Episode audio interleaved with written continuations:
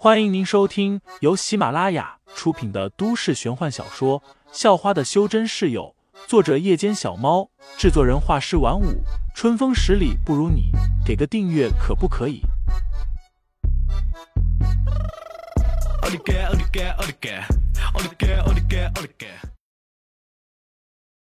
第一百五十六章，妹妹的玉佩上，血压的实力已然达到了淬体境十一层。在夏阳市独来独往混了这么久，连一个对手都还没遇到过。面对眼前这名区区一个普通人，血压根本没放在眼里。那两个女的，你是钱家的人派来的吧？废材问道。对人类的规矩，血压还是明白一些的。他是收人钱财替人消灾，不会透露雇主的任何信息。少废话。血压说道，依旧是一脸的不屑，接着便扛着两把剑朝废材跳了过去，高高跃起，两把剑则是一劈而下。同时，在这两把剑上闪烁起了一道雷光。他这招，如果打在一个普通人身上，能瞬间把一个普通人烧成一堆黑炭；即使是实力比较弱，比如只有淬体五层左右的修真者，也会被电个半死。废材当前的实力虽然只有淬体六层，但因为两层灵铠的存在，实力根本不是用境界就能衡量的。看着那两把剑，废材也察觉到了一丝危险的气息，立即发动了红色灵铠。嗡的一声，黑色花瓣化成了防护罩，将废材完全护住了。而那两把剑，这是砰的一下劈在了防护罩上，顿时一片雷光闪烁。像是打雷一般，直接在楼顶炸响。潘晓林、庄云还有柳飞才刚刚睡着没多久，结果就听见一道雷声在屋顶炸响，都是被吓得从床上弹了起来。要下大雨了吗？潘晓林嘀咕道，又看了眼窗外，发现天气好的很，明月当空照，一大片的屋顶都被月光照得发亮。见鬼了！柳飞也瞪大了眼睛，而胆小的庄云则是缩进了被子里，只露出小半个脑袋。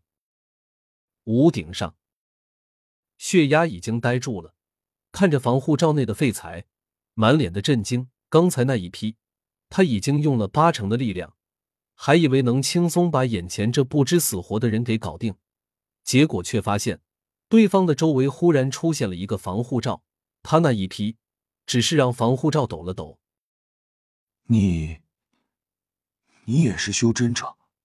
血压退回到了围栏上，一脸难以置信的看着废材，同时又有些惶恐的看看天。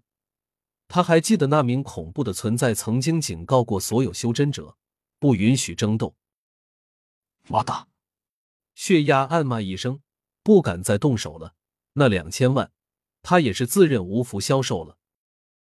而废材则是轻叹了一声，笑道：“你不是要杀了我吗？怎么又不动手了？”被废材这么一说，血压立即就炸毛了，沉默了大半天，最后咬咬牙说道：“有种，你跟我到艾兰图雅去打一场。那里可不是那女子能管得到的地方。”艾兰图雅，废材皱起了眉头，这个地方。他听都没听过，你敢去吗？血压又笑道。废材没觉得有什么危险和不祥的预感，便点了点头。血压哼笑了一声，随即他的手上出现了一片金色的光芒。这光芒让废材都是一愣，这不是第一次进入异世界的时候出现在潘晓林身上的那片光芒吗？咻的一下。血压用手在空中虚化一下，紧接着，空间像是被劈开了一般，一个豁口出现了。血压一脸挑衅的看了废材一眼，随后便率先往豁口跳了进去。废材也没犹豫，直接就跟了进去。从豁口进去的感觉，废材也觉得似曾相识，就跟上次进入异世界的感觉一样。而在进去之后，他更是发现。这个叫艾兰图雅的地方，竟然和异世界极其相似。在他脚下，也有那种发着光的花草，不远处还长着一棵挂满藤蔓的大树，树上也有各种五颜六色的昆虫。